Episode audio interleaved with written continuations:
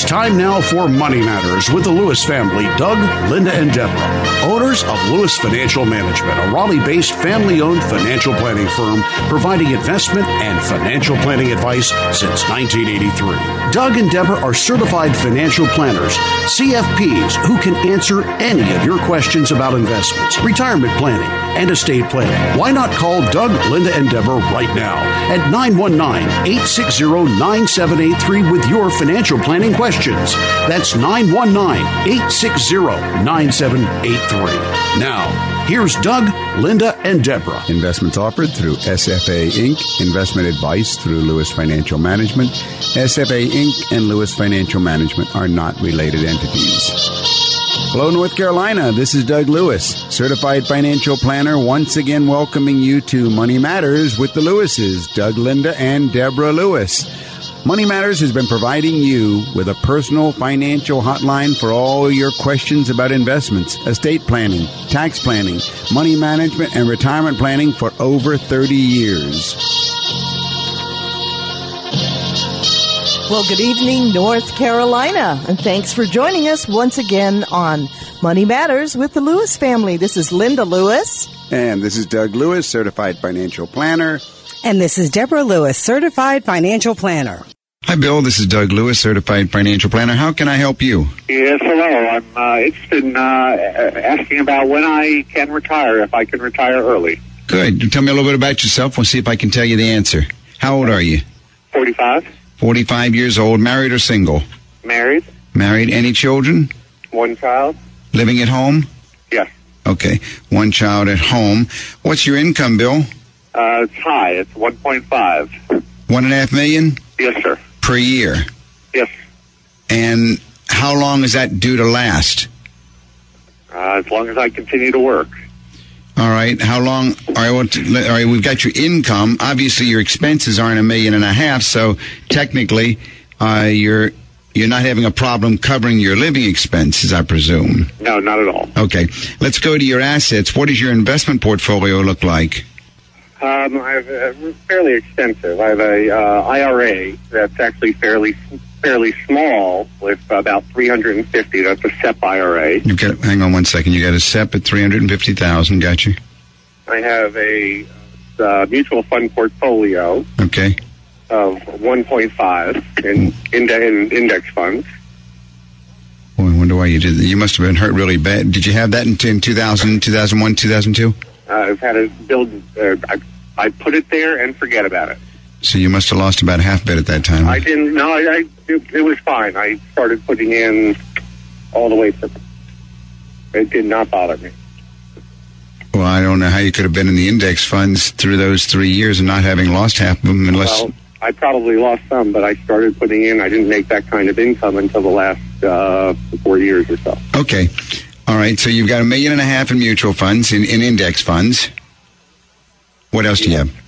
Uh, about uh, a hundred in stock funds.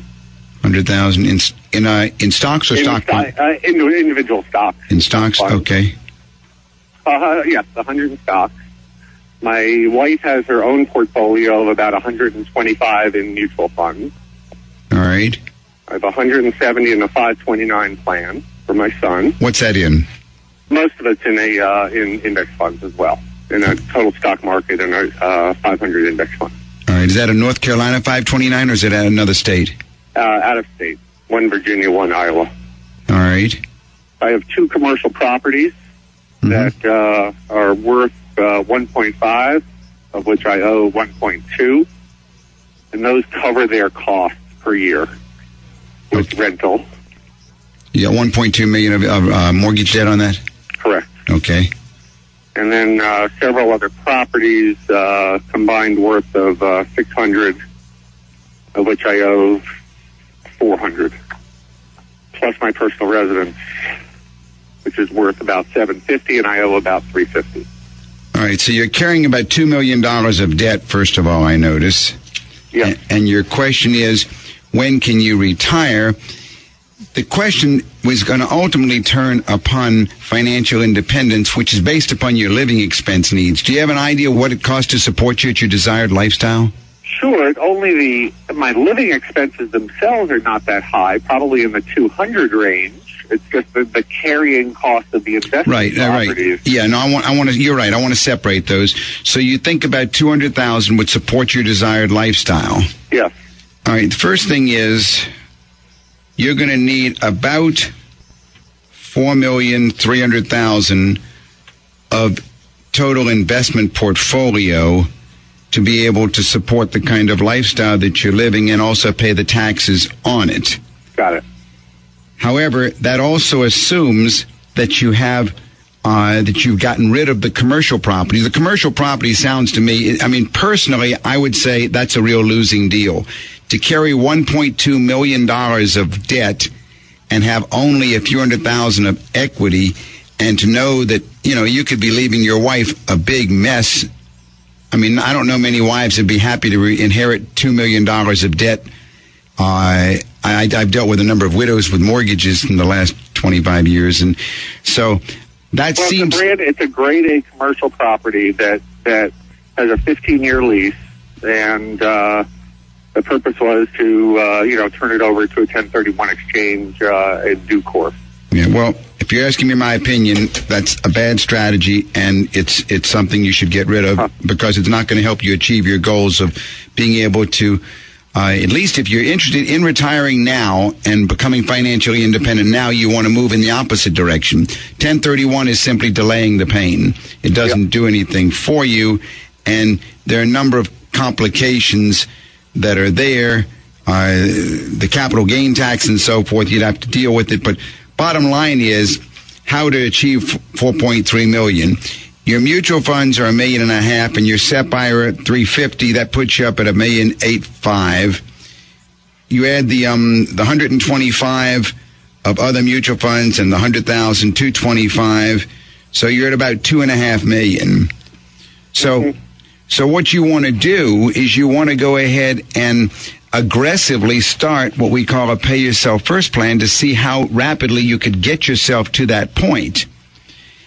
In other words, if indeed your expenses are only 200,000 and if indeed the commercial property is paying its own debt carrying cost, then you should be able to put aside a very strong amount on a monthly basis. Yeah.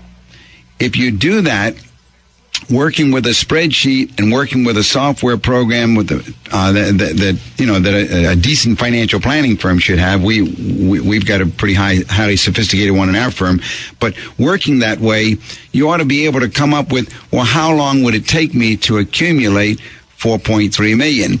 Now, starting with about two and a half million, you have to have some assumption of what you're gonna of what your money's gonna grow at. I would get rid of all your index funds because that, that you- you're doing nothing but waiting for the next disaster. Index funds are simply riding the market, and that's not why you should be in mutual funds. You should always be in mutual funds because of managers, because of men and women who give you some logic of what why you want to give them money to just sock your money away into a uh, you know into a, a fund that's going to ride the market. I've had more people come to me who show me that you know they lost half of their retirement account by riding through with index funds. So we don't want to we don't want to be that way. We want to be we want to have a, a philosophy of asset management that is proactive, not reactive. Our number in Raleigh is 872 7000. That's USA 7000. But right now, I think that you're what's what's basically missing in everything you've got is that you don't have any asset don't have an allocation. asset Yeah, there is no allocation, asset. right. Yeah, I mean, it's just uh, it's all hit and miss. And I mean, you've done a great job of accumulating, but if the if your goal is to retire, how are we going to get there sooner than later, right? Well, you want to protect yourself on the downside, on the loss side, not to go ahead and just uh, think of the upside or think of the accumulation side. Right. And so there needs to be an overall asset allocation model superimposed upon what you have and what you will be putting in. Now, the other part of the equation is your SEP at your age is going to also require a strategy to help support you. Yeah. That can be done. The IRS does allow you an exception, even though you'd be under 59 and a half, there is a way that we have clients get by that using Section 72T. But again, everything is based upon how it's all allocated according to some model that you're comfortable with or that we're comfortable with is going to go ahead and do what you what we what we think it's going to do and then move along in that in that direction. The other thing I don't like is I don't know why you've got $100,000 in individual stocks. I wouldn't have you in any individual stocks. I'm not a I'm not a professional stock picker, so uh, So then how did you pick are- 'em? Uh, these are companies that I've come, become familiar with that uh, I wanted to wanted to invest in. Uh-huh. Well, generally we tell people don't don't That's do why that. there's that's why there's so little there because I really do not feel comfortable doing. it. Yeah, uh, almost always we advise people never invest uh, individual stocks and never invest in companies that you think you know a lot about. All the Krispy Kreme employees really learned that lesson not long ago. I've had more IBMers in the last 20 years who have groaned as they've learned that lesson than you can imagine. Uh, because no one ever knows and if they do know, the market's already priced it. There's nothing that you would know that others aren't. That you know that per, that the professional mutual fund managers aren't knowing. Sometimes it's cool to own stocks, but it's a risky Yeah. posture as you go Now, forward, but where right? else would you diversify here? I'm, I mean, do you, do you just think the index funds are too low risk? I mean, too less not N- aggressive? No, no, no, no, no. uh, Too high risk, not too low risk. In other words, when everybody lost 50% of their retirement funds between 2000 and 2000 and, and uh, early 2003, our clients actually made money. And it's because we chose managers. Their goal was to exceed the market. The index is what they go against. So if the index goes down, then that's a guarantee that you've gone down. And if the index goes down 30%, that's a guarantee that you're going to lose 30%. Yeah. So, So, I Doug, wouldn't do that. Are you t- saying uh, to to go into a stock mutual fund versus stock individual stocks? No. No, there, there are three different things we're talking about at the same time. You can buy an individual stock, or you can buy into a mutual fund, which is a basket of maybe a hundred stocks, Right. Or you can buy into a basket of mutual, a basket of stocks, a mutual fund that has a manager. Right. Right. And, and there's a major difference. And one, both of the mutual funds will give you diversification, which is safer than the individual stock. Because the only reason you ever buy a stock is because you're waiting to sell it. You never buy a stock because it, it has no value on its own. It's, it's a worthless piece of paper.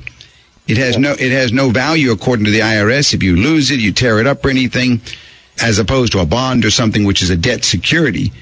So on the other hand, if you have a mutual fund, you don't really own. well, I mean, te- legally you own a fund, but what you really are doing is you're putting money in the hands of a, of a manager, of a trader, who's making the decisions for you of when to buy or when to sell. Mm-hmm. So, yes, I do think diversification is the crucial issue. The question then comes to how many different mutual funds, and there are other investment types that I like, by the way. I think you should have REITs in your portfolio. There should be real estate investments in a portfolio. I have a millions of dollars in real estate portfolio. In REITs, Well, not in REITs, but in real estate. As, what- as again- segment of my portfolio. well, again, that's the same, that's exactly the same problem. There it is again. Anytime you own anything individually, you're the guru. And that means you think you're smarter than the other guy. And at least in my case, I'm convinced I'm not smarter than the other guy. I'm convinced that if I try to be the winner, whether it's in Las Vegas, whether it's buying a piece of real estate or whether it's buying a stock, there's somebody out there who's smarter than I, and I'm waiting for an accident to happen. And I've seen it happen to so many hundreds and hundreds of clients through the years that I'm pretty convinced that's what happens. But the REITs are very different.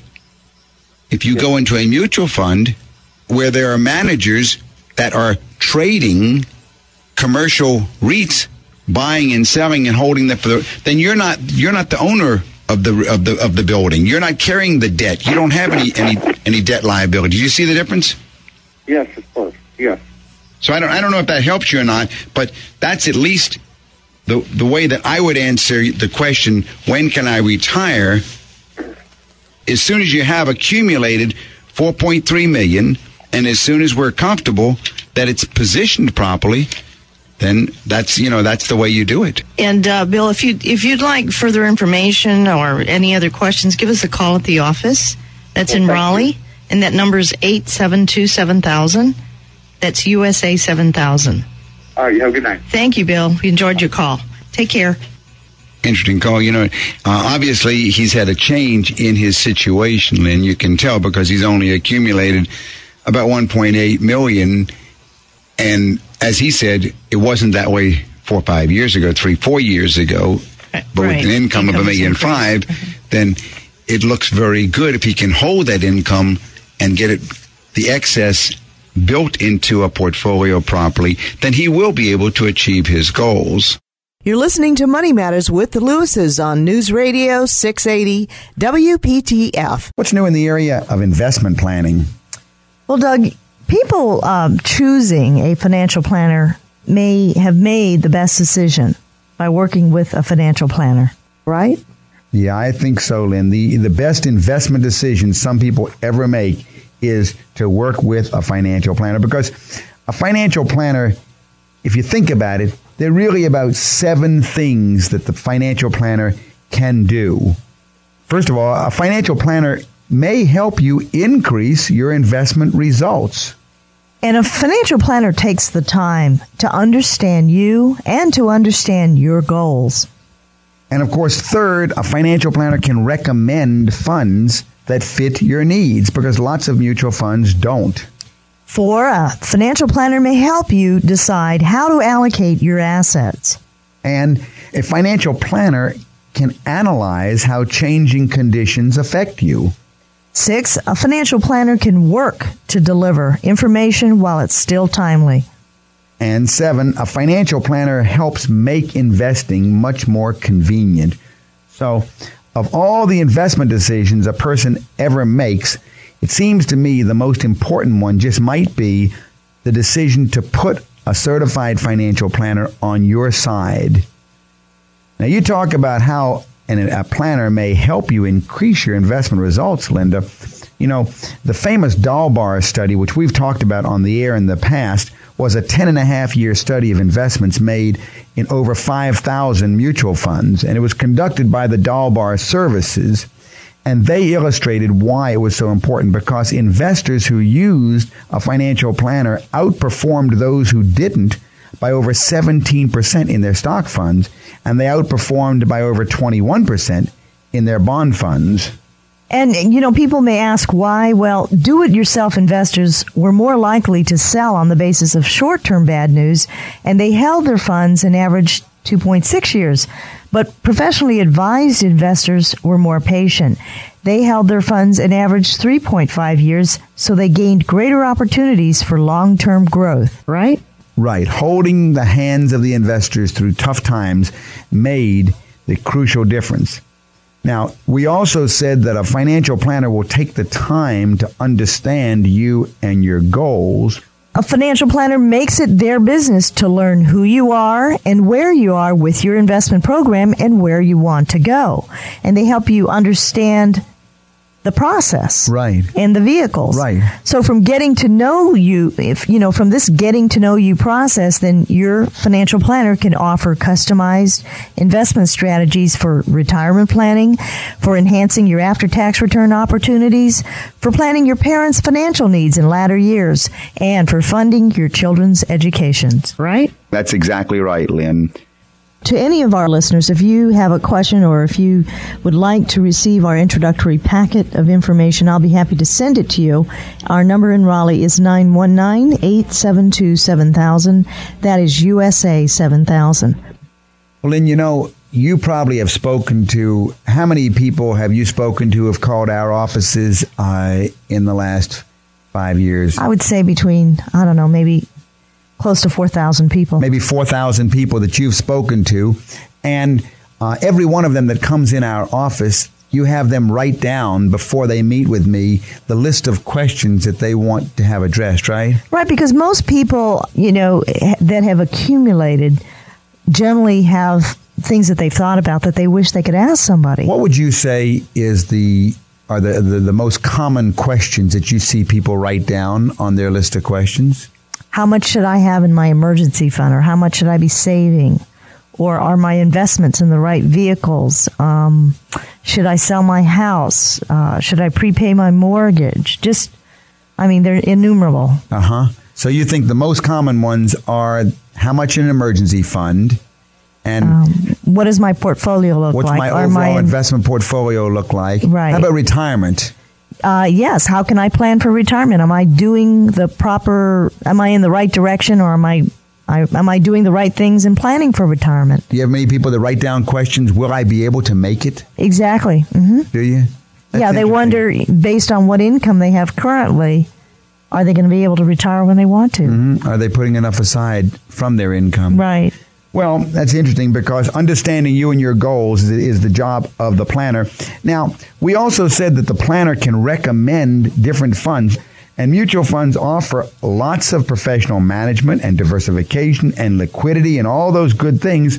But how do you choose among the funds that are out there? Well, your financial planner can help you see how well a fund's objectives, uh, their track record, and their management style match your specific needs and your goals. So, usually, when you work with a financial planner, you should be able to receive information on how much volatility the fund's managers will assume to achieve your objectives. Right, Doug? Yeah.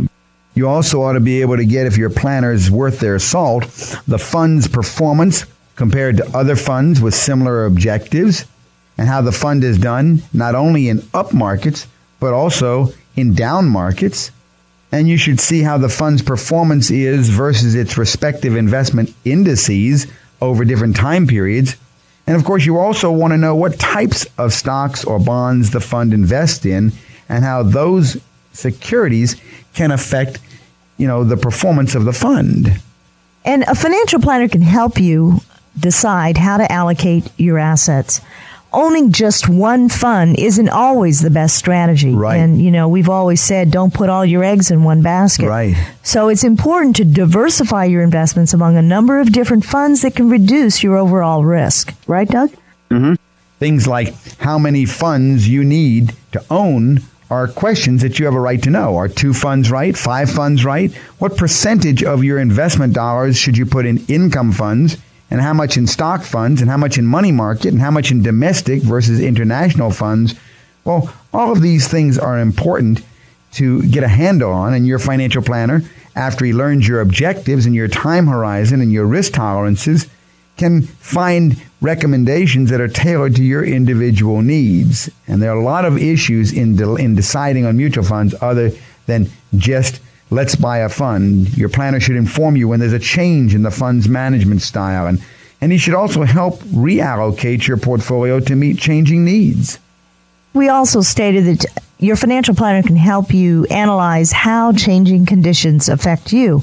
Now, financial publications like to show lists of hot funds to buy now, but you know, those recommendations do change frequently.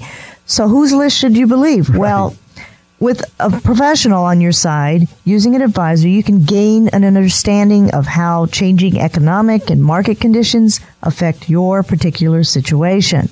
So when you do make a change in your investment portfolio, there's a logical reason behind it. Right. Which would you prefer? The personalized services of a financial planner who you know and trust, Or generalized information from a journalist. which is what the public generally is listening to. Right. Generalized information, buy this fund, sell this fund from a public. And people do get confused. And I, you know, I, as we were talking about all the listeners that have called over the years, people really do get confused. I had a lady call last week. She and her husband were trying to figure out where to put some retirement money. And this so called financial planner came out and sold them some whole life insurance. Wow. In three years, she's never participated in her company's 401k retirement plan. And instead, Bought some bought life some whole, whole life insurance. So anyway, um, people do definitely need to work with a financial planner. And if I can help any more, call the office. Our office number is 872 7000. You're listening to Money Matters with the Lewises on News Radio 680 WPTF. And if you have a question about your situation, call us on the open line 919-860-9783. That's 919-860-WPTF. And you can join us on the show right now. And you can also go to our website, dougandlinda.com. DougAndLinda.com. I was wondering if maybe we could go over a mutual fund selection checklist that might help our listeners. That's a great idea, Linda. Mutual funds really can be excellent investments for beginning investors and sophisticated investors alike. However, the decision process can take a lot more time than you have to spare, really. So, here's a quality control checklist that can help folks streamline the selection process and make the final mutual fund selection. First, do the objectives of the mutual fund you're considering meet your personal investment objective? Have you emotionally committed to leaving your money in this investment long term through the ups and downs in the market cycle? Right? That's right. Is the fund that you're considering part of a family of funds? Have you reviewed the fund's 12 month, 5 year, and 10 year track record? Is the current portfolio manager the same manager who produced the track record that you reviewed? Have you reviewed the costs associated with the fund, management costs, marketing costs, acquisition costs, and liquidation costs? Do you have the privilege of telephone exchanges between mutual funds in the family? Like, is there a cost for exchanges? Or is a specified time frame required to elapse between exchanges? Have you investigated the fund's reputation for investor services? Have you researched whether the fund has grown considerably in size over the last five years? And you really need to consider whether this will affect performance. And is the investment philosophy of the fund the same today as it was five years ago and 10 years ago? And last, have you investigated the tax aspects of this fund?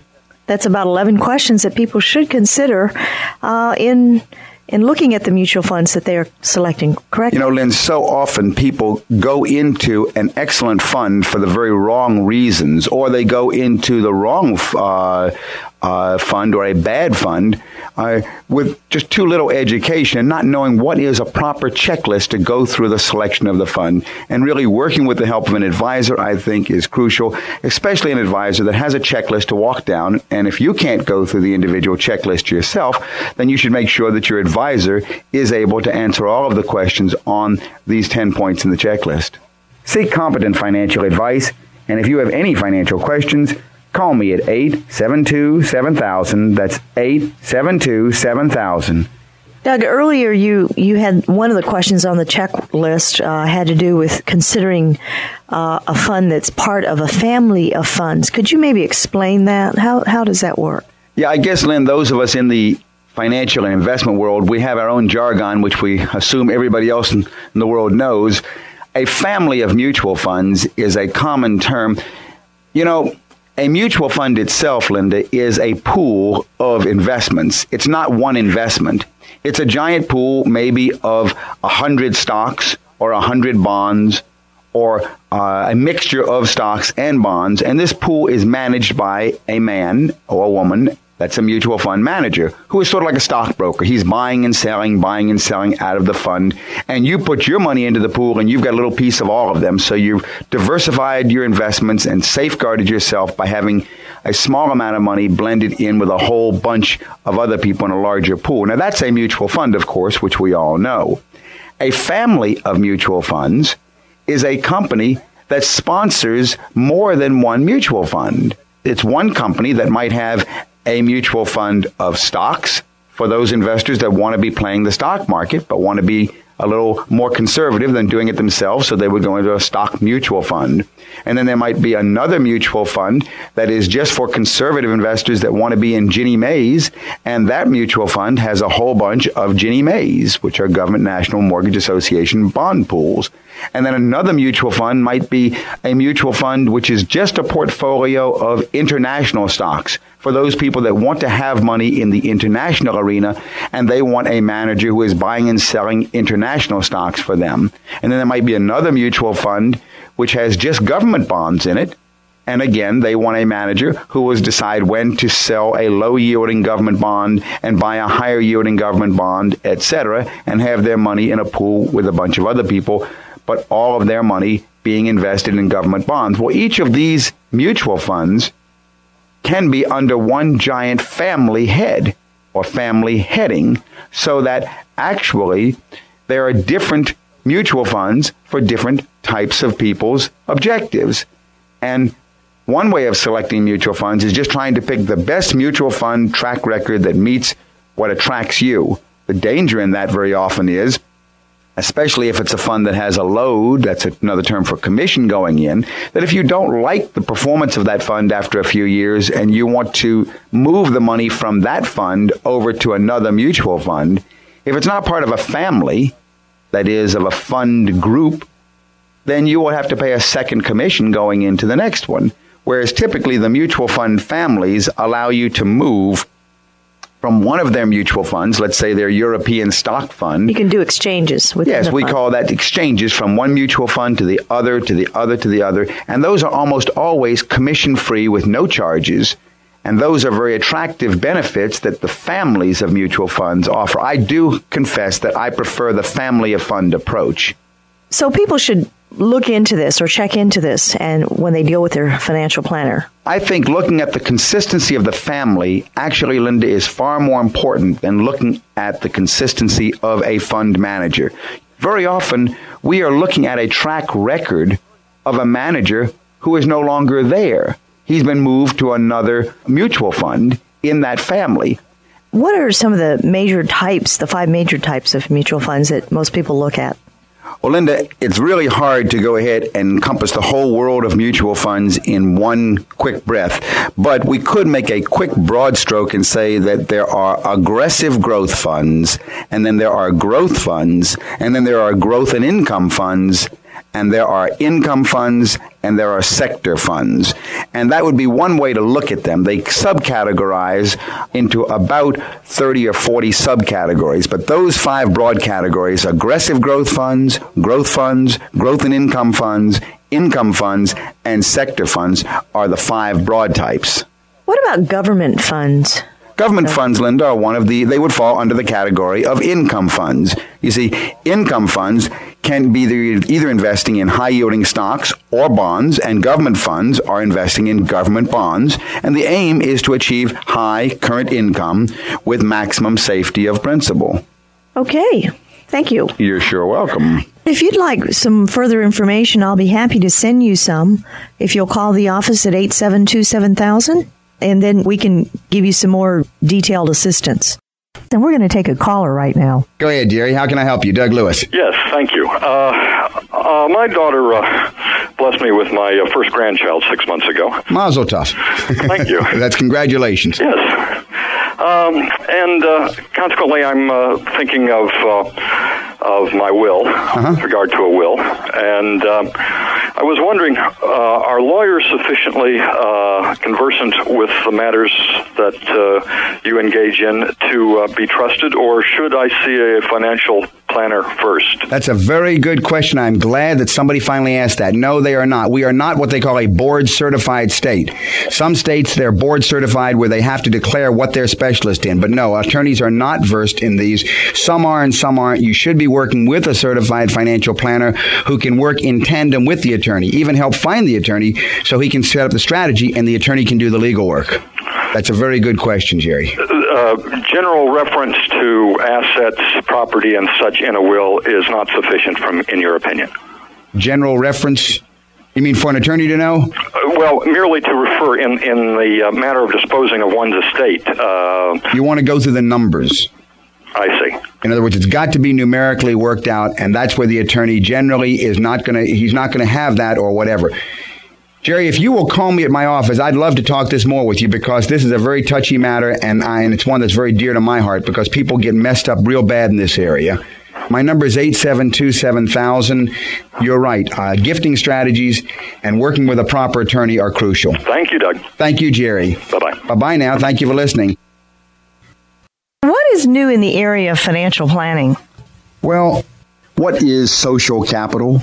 Social capital is the key to controlling all of your wealth. For many people, establishing a charitable remainder trust has led to the discovery of this powerful concept called social capital. You see, social capital is that part of our wealth that we cannot keep. For example, as you think about your wealth, you can see it consists of two parts. First, there is your personal financial capital. This is the wealth you spend and give to your heirs. It's wealth that you keep. So what's left? The second part. The wealth you can't keep, can't spend and can't give to your heirs. This wealth we call social capital because it is destined by law to go to social uses beyond you and your family, to support education, defense, social services, and a host of other needs common to us all. Typically, we give up our social capital in the form of taxes and let it go at that. But when we do, we also give up control of that wealth. A glance at the federal budget tells us instantly that we have very little understanding of where our wealth goes and virtually no control at all over how it is used. Is there an alternative? Yes. Some way we can part with our social capital without giving up control of its use? Yes. That way is to establish a charitable remainder trust. As used by more and more clients these days, a charitable remainder trust turns what would have been tax dollars spent at the government's discretion into charitable gifts made to specific organizations that you choose. You have the same choice that many have today. You can set up a charitable remainder 664 trust and learn how you can gain control to all of your wealth. Seek competent financial advice, and if you have any financial questions, call me at 872 7000. That's 872 7000. Don't forget, gain control of your social capital by learning how to use the Charitable Remainder Trust. And remember, your financial future is at stake. You're listening to Money Matters with the Lewises on News Radio 680 WPTF. And you can also go to our website, dougandlinda.com. Dougandlinda.com. So, financial planning is tax planning, investment planning, cash flow planning, insurance planning, college planning, estate planning, and retirement planning. What's new, Linda, in the area of investment planning? Well, Doug, a lot of listeners have been calling with questions about tax free bonds, um, municipal bonds. And I was wondering, what do you think is the best way to buy these bonds? Exactly what are these muni bonds? That's a great question, Linda. Uh, really, we need to understand a tax-free bond is it's an IOU. It's an IOU between you and a municipality. We call them munis or municipal bonds. It's a loan that you're making. If you buy a $10,000 municipal bond from the state of North Carolina, you're actually lending money to the state of North Carolina. And that's a tax free municipal bond, a North Carolina muni. It's a guaranteed IOU. And let's say it's $10,000. That means that you have loaned North Carolina $10,000 and they've given you back a piece of paper, which is an IOU, just like a CD is at the bank. And it says that they guarantee to pay you back your $10,000 at a certain time. Right. That's the maturity date. They guarantee to pay you back. It's an IOU. It's guaranteed to pay back by the North State of North Carolina to you.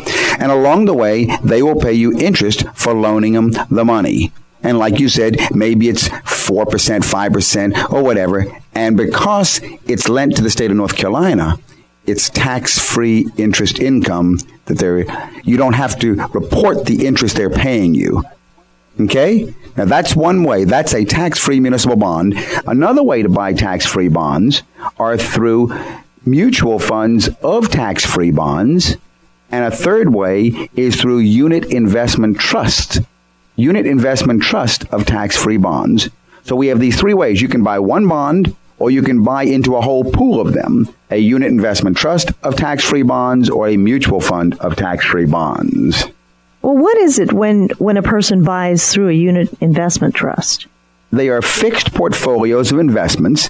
They're a pool of them. It's a whole bunch of them packaged into one pool, and you buy an interest in that pool for maybe a thousand dollar interest. So instead of uh, if you want to invest ten thousand dollars, you buy ten uh, dollars in a pool which might have a million dollars of municipal bonds, of tax free bonds. And then you go ahead and the bonds are supposed to be held until the trust expires. So, what happens while you're waiting? Um, do you get the interest back? Yeah. As a matter of fact, while you're waiting, you get a pro rata share of the interest in all of the bonds in the entire pool. Now, if any of the bonds in the trust are sold, you also get a pro rata share of that principal. And then the remaining principal is distributed to you when the trust matures. So, can you redeem your, your shares early? Yes, you can. You can go ahead, just like in a mutual fund, you can sell your shares and come out of it early. But depending on the market conditions, you might get back more or less than you paid for it. I guess the larger question is should a person buy unit trust when, I mean, is there any other vehicle that's more suitable than well, buying a unit? You know. Yeah, the real question that I have, the larger question is why do you buy a unit investment trust at all when you can buy a tax exempt mutual fund or a municipal bond mutual fund? Because you see, unit investment trusts claim that they outperform mutual funds, but who knows? Most trusts don't publish their data daily in the newspapers like a mutual fund. And then the unit investment trust will generally charge sales loads of anywhere between 3 and 5%, and that's fine. But the problem is that we don't know enough about them to really be able to track them. And if you can get a pool of mutual, a pool of tax-free bonds in a mutual fund, as opposed to a pool of municipal bonds in a unit trust, then the real question is, why should we go ahead and get them? There are a couple of other things I dislike. You can only get your dividends twice a year as opposed to on a monthly basis, yes, right? Some of them do let you pay monthly, but as opposed to you cannot reinvest your dividend and go back in if you don't want it, like you can in a mutual fund, so it can't compound for the future. So you're getting that little twenty-five or fifty dollar check. The other thing is the principal is being paid out to you, and they'll reach a day when you get your last check and it's all over, and you say, "Where's my money?" And yeah. you don't realize you've been spending your principal along the way. Right. You've been getting a bigger payout, but you've also been shrinking the principal. So, but I do like the unit investment trust better than the individual municipal bonds because of diversification. It's safer. What what do you say sometimes? Eat. Don't eat your chickens. Eat yeah, the eggs. Yeah, don't kill your chickens. uh, eat the right. eggs. If you would like to call the office at 872 7000, I'll be happy to send information regarding this. Well, Doug, let's take a call. Barry Doug Lewis, certified financial planner. How can I help you? Well, I just had a question about the philosophy of inclusive wrap fee funds versus more standardized mutual funds and what your position as a financial planner is on one versus the other. Well, uh, and it's an interesting question. Generally, I won't take a philosophical call, but different professionals do it a different way. The thing that I feel is most important is that you find a financial planner who is doing financial planning. If you're just working with the world of investments and leaving out your estate issues, your income tax issues, your cash flow issues, your retirement issues, all of the other areas that a financial planner is trained to be working on, then you're really only running on two cylinders and you're cheating yourself and you shouldn't be dealing with a financial planner. And if you approach it that way, at least dealing with a real planner, you generally get more service and a more professional approach for less money than what you're going to get on a wrap fee arrangement at one of the brokerage firms. I know our fees are lower than the wrap fees that the brokerage firms charge, and we do the entire thing the tax planning, the estate planning, the trust, the wills, the retirement planning, and everything. But it's a nice, easy way to make money with the wrap fees. There's no doubt about it. You don't have to do a thing. You just go ahead and the money just comes to you. And, and we see people that are doing that. I philosophically don't approve of that. Mm-hmm. Okay. There's, that's what I was asking. Yeah, and people sometimes want a more comprehensive service, and that's what a planner that does it traditionally, the way that Doug does it, can find. Okay. Well, I appreciate it. Thank you for calling, Thank Barry. You. you. know, Doug, the uh, bottom line is that um, people need to find out what their money's doing for them, right? I mean, well, get more money, for your money. well, yeah, uh, that's true. That's true. But I really think it's a service. It's value added service. It's if you're going to a surgeon, then you ought to know that you're going to a surgeon and not not find one type of doctor versus another type of doctor. If you're going for a financial planner and for financial planning, you should be getting financial planning, not just money management. If you would like some more information on this, I'll be happy to either send you some information or discuss it with you further. And you can call me at the office, and the number is 872 7000. That's USA 7000, and I'll be happy to do what I can to answer your questions. And you can also go to our website, dougandlinda.com dougandlinda.com. There was an article this week uh, about kids, speaking of kids, Linda, that uh, ready or not, your kids own the money. And it was speaking to uh, the point that many parents have set up custodial accounts. And at a set age, usually 18 or 21, I think it's 21 in North Carolina, but young adults get control. This actually was one of the questions that the couple I met with this past week, because a lot of times grandparents like to set up accounts for their grandchildren. And so right away the question comes into into focus when we're doing financial planning. What kind of account? Uh, what kind of account can we use? You know, parents and grandparents have a lot to think about as their children approach adulthood. Will they go to college? Will they graduate? But there's one other thing. How are they going to handle these UGMA or UTMA accounts? And a UGMA, that's a Uniform Gift to Minors account or Uniform Transfer to Minor account. Uh, under terms of a state's Uniform Gift to Minors Act or Uniform Transfer to Minors Act, a custodian controls these accounts while the child is a minor. But the account, the account itself is considered an irrevocable gift to that child who should get control of all the cash and the investments in that account once he or she reaches a certain age. If it's a UGMA account, it's age, age 18, that's Uniform Gift to Minors account. If it's a UTMA account, that's a Uniform Transfer to Minors account, that's age 21, and depending on the state, but the child receives it as an irrevocable gift. So, Doug, um, once the child the, uh, child does get uh, receive it as an irrevocable uh, gift, and once the child gains control of the money, though he or she may have an entirely different idea of how he should spend it, or even just how it should be invested. That's exactly right. And unfortunately, many a time these accounts have grown to be $100,000, $200,000 or more. And did you really expect that 18 year old or that 21 year old to use that you know, that $100,000, $200,000 for college when maybe they think they would like to take a trip to Europe or maybe they're going to be the next Beatles band and so forth. I mean, you know, these things happen. And so the question comes up, and it did come up last week what's the best way to do it? And not give that huge temptation to the child. Well, we of course we do have UGMA accounts. That's one way, but that has the problem. And then the UTMA accounts that moves the problem a couple years down the road. Still too young, in my opinion, and many clients don't really don't want to do it that way. There's another way to do it, and How's that's that? well, that's what we did with them.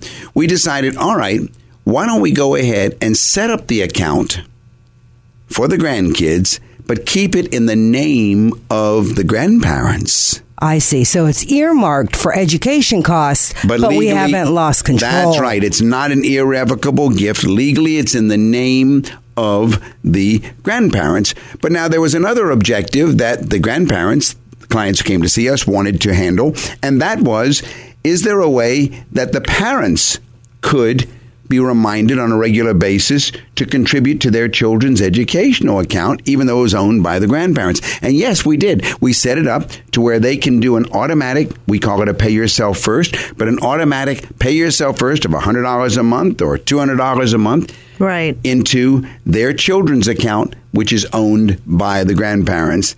And that solves the whole problem. If times change and it gets to be a huge amount and the grandchildren don't uh, look like they are destined to use it the proper way or the way that they or hoped don't it need was. it to go. Don't need it to, to. Let's let's say there's the other side. They get a huge scholarship. Everything's exactly. paid for, and it, it instead has been uh, used wisely for the family in other ways. Whether it's the parents or the uh, grandparents keep it for retirement needs. So that was it. That was the issue, and I think uh, it doesn't go away. We find more and more of our clients that are interested in setting up accounts for their grandchildren to go ahead and take care of college needs. Well, Linda, you were going through questions that you had found in the financial presses this week that might be of interest. Did we finish all of them, or is there? Well, I think there was one other one. Doug, Go ahead. And it has to do with an inherited traditional IRA. Um, uh, a writer said that they inherited a traditional IRA from their father. Can I roll it into a Roth IRA? Now, this is very interesting. The first answer I'm going to tell you is no, you cannot do that. Non spouse beneficiaries, so you can always, every married couple can let his surviving spouse roll 100% tax free the IRA into the surviving spouse's IRA. But if there is no spouse, then it goes to a child or another beneficiary. Now, a non spouse beneficiary can only roll a traditional IRA to something called an inherited beneficiary, an inherited IRA. Sometimes we call them stretch IRAs or beneficiary IRAs, but these are inherited IRAs. The ownership of the inherited IRA, however, must be worded correctly. It's not a tax free move, by the way, but it must be worded correctly so that the father's name in this case is still on the account, maybe like John Smith Sr. for the benefit of John Smith Jr. And then you can go ahead and not have to pay the entire tax, which you normally would. So if it was a million dollar IRA and the son inherited it, it'd be like paying tax on a million dollar salary bonus that year. Right, because when you're the non spouse recipient, uh, what it, unless you are unaware of it, if you receive a very large, the proceeds of a very large IRA from a parent, that means you are now going to have an income that is going to be taxable on your income.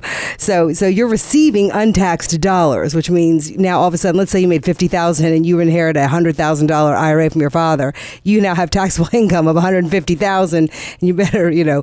So your first thought is, well, how do I limit that? If indeed you don't need it, then there's a big uh, issue you're facing. You're exa- exactly right, Deborah. And the way to do it is this uh, inherited IRA strategy or stretch IRA or beneficiary IRA. That is the strategy. And we found that it gets even more complex because even though the, the IRS may have certain rules, the custodian will have different rules, and where you inherited from will have a third set of rules. So working with a certified financial planner can save you a lot of angst later. I think you have uh, you've done a good promo for us. All right. so call us at Lewis Financial Management during the week, 919 872 7000 uh, see our website, dougandlinda.com. You're so, listening to Money Matters with the Lewises on News Radio 680 WPTF. And don't forget to go to our website, dougandlinda.com, dougandlinda.com. You can see a video of us and you can uh, hear radio clips, find out more about how we treat clients in our office, and we also give away a free copy of the book Middle Class Millionaire to those who come to the office for appointments, as the couple last week received their free copy. Thank you for joining us for another edition of Money Matters with the Lewises, Doug, Linda, and Deborah. You can listen to our podcast online at WPTF.com. Join us next Saturday and Sunday at 6 p.m. on WPTF. Call us to set your appointment this week. 919 872 7000. That's 919 USA 7000.